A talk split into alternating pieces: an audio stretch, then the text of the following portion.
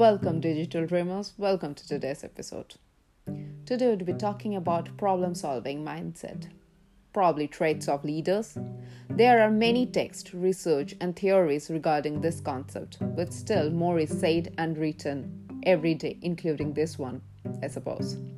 It's entirely fascinating to me as well. I recently read a McKinsey quarterly article which indicates six mindsets which can be found especially which is relevant for us living through this unprecedented times of global pandemic. The six traits are be ever curious to relentlessly ask why this is so. It's definitely a thing I personally follow. One has to. If one needs to know about things, explore things, it's explore our mindset. You cannot be stagnant in your thoughts and thought process. You need to explore new ideas. You need to be curious whether you travel or whether you are trying to go and try out a new cuisine. Curiosity is the key. Second, being an imperfectionist with a high tolerance of ambiguity. Now, this is interesting to me as I used to be a perfectionist and still sometimes relapse to in that mode. But as days are passing by, I am trying to live with more ambiguity.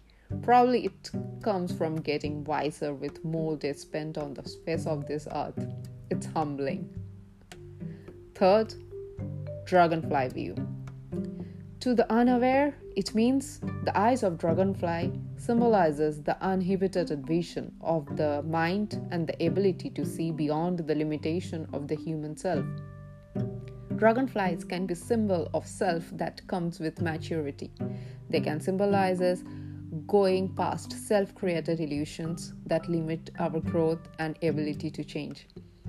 I remember first time I came across these terms I was reading the book Outlander Dragonfly in Amber and I kind of started studying what dragonfly means is there a symbolic meaning to it I kind of actually found out about that years ago Basically, it says be a super forecaster, superhuman forecaster. View the world with multiple lenses. Let's get to the fourth point, which says pursue your current behavior. Never rest on experimenting. It's easy. Keeps trying new things, and it kind of ties up to the first point. Be curious and with pursue your current behavior. I think both of them go pretty much hand in hand for me. The fifth one is tap into the collective intelligence and wisdom of the crowd.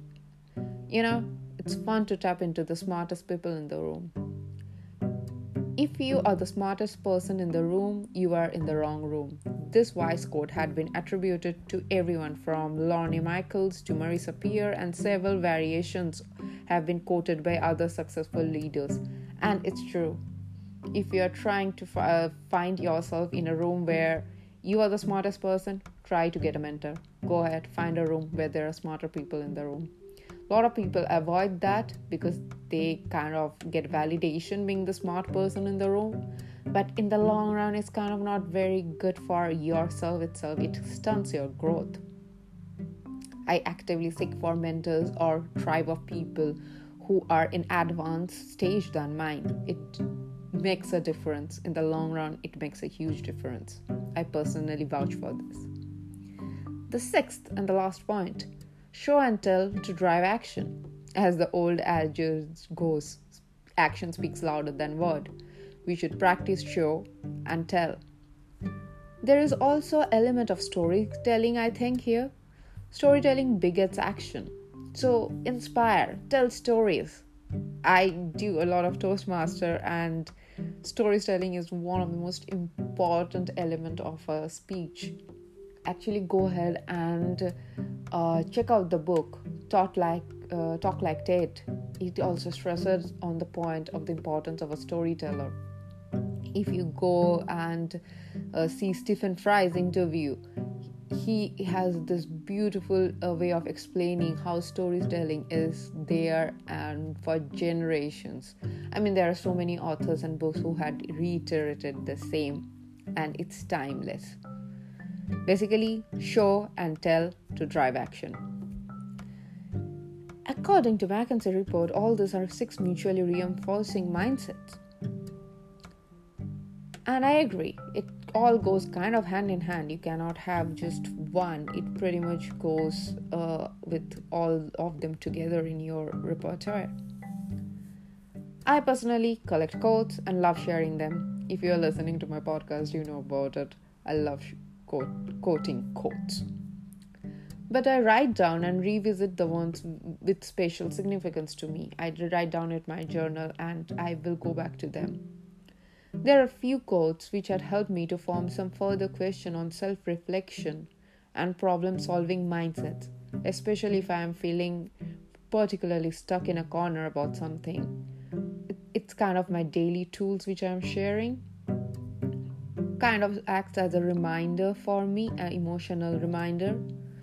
The first one is Time flies over us but leaves its shadows behind. Nathaniel Hawthorne.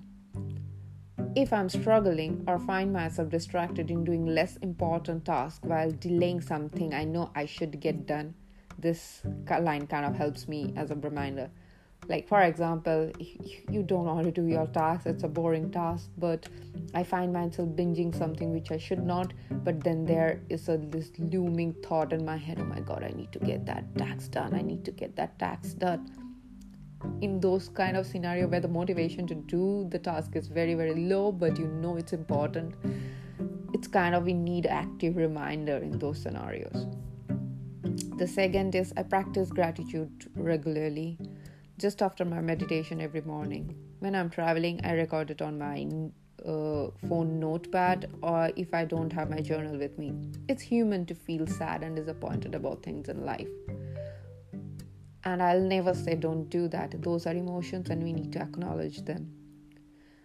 But if we contemplate on the blessings, it becomes a little bit easier to manage it. I Again, I'll never say don't worry or the pain does go away, but it definitely helps to, you know, handle it better. Charles Dickens had said, Reflect upon your present blessings, of which every man has plenty, not on your last misfortune, of which all men have some. I know people say always think about most unfortunate, but honestly, when we are upset and something making us miserable, truly miserable, those things doesn't help. Those words doesn't help in reality. However the line which charles dickens is saying it's asking to reflect upon it not just don't feel your pain. I, I completely detest those sort of quotes or advices. There are always more miserable people out there you should not feel that. No it doesn't work like that. This line is more palatable to me but then it's me as a person but attitude of gratitude makes life simpler, clearer, and a clear and a content mind is more effective to solve issues. One of the last tips I want to share is fitness, which is very important to me, and I keep talking about it often. Body and mind are connected. We have to take care of both regularly. Wise words from the enlightened Buddha. To keep the body in good health is a duty. Otherwise, we shall not be able to keep our mind strong and clear. When I cannot think clearly or stressed about not to be able to solve an issue, exercise clears my mind. One don't have to be in gym or do some hardcore HIIT session. One can have a walk in nature. I mean, even five minutes of just uh, doing a push up or a press up or just walking around to your room kind of helps does the magic you know? Just change your physiology quickly it kind of changes your mind. So digital dreamers which one of the mindset you already possess? And which one you want to work on? Just have a think on that. One can agree and disagree on these mindsets but it's definitely worth contemplating. Thanks for listening digital dreamers. Stay safe stay well. Until next time